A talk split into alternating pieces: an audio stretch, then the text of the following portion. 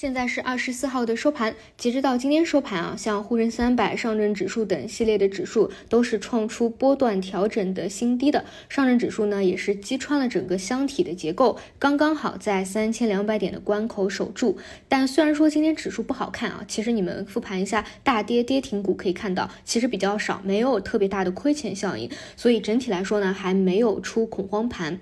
但与之相对的，也没有明显的板块赚钱效应，或者说。轮轮动的方向，它的持续性和市场的量能依旧是非常弱势的。这里呢，我还是上午的一个观点，比如你是有长线票持仓的，也就是你预期你手里的板块方向能够到三季度、四季度有一个复苏预期的，其实无非呢就是熬时间。这个位置指数怎么去波动，其实对你的影响我觉得没有那么大，因为说实话，它再往下砸，其实空间也不会特别大了。因为这一波啊上来啊，上证指数它是非常失真的，受到中字。头的影响很大，其实去掉中字头的影响啊，可能现在就是在三千点附近。那沪深三百更加明显啊，已经是重新又跌回到了去年四月份的一个底部的位置。所以说实话呢，不用说过于的焦虑，也不用说过于的去依靠这个板块指数的涨跌啊去影响你的情绪。包括像今天像一些半导体啊、新能源的新技术啊，其实表现还是不错的。但是呢，你看无论是这些半导体还是 AI 也好，今天拉升反弹的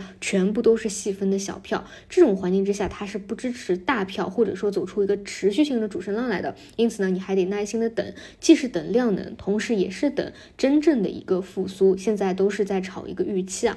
那么再说回短线，到底什么是一个好的出手节点？我觉得一方面呢是要结合指数的位置和结合情绪周期有没有到冰点来看。而同时，我觉得更重要的是，你到底有没有在短期看好某个细分方向和个股？我主要是觉得最近确实没有说特别特别吸引人的啊。你除了那些长线的，你觉得它确实是到价值区间了，那个这个不说啊，因为这个也不是一日之功了。就短期来说，可能这种 AI 的产业趋势啊，在国内啊没有再出现一个特别大的爆品了，所以我早晨说你也可以不去出手。另外呢，其实我个人认为啊，指数这里也是没有跌透的，我倾向于下方的缺口，未来还是要去回。补一下的，那么我们关注一下回补的一个进程。当然，在连续打到了三千两百点附近啊，也是有可能出现一个日级别的反弹的啊。但是这个反弹如果不无量的话啊，不放量的话，还后面还是需要有一个震荡盘整的过程的。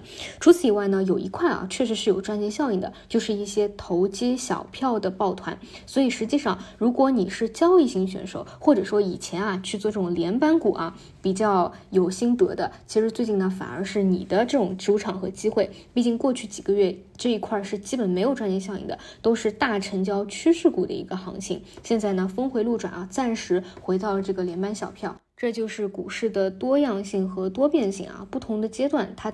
的风格主线都是会切换的，那这个呢反而是你的机会啊！最近确实有几个呃抱团的小票啊，这个连板的个数比较多，而且呢往往是市场越弱啊，这种连板抱团会更加紧密一些。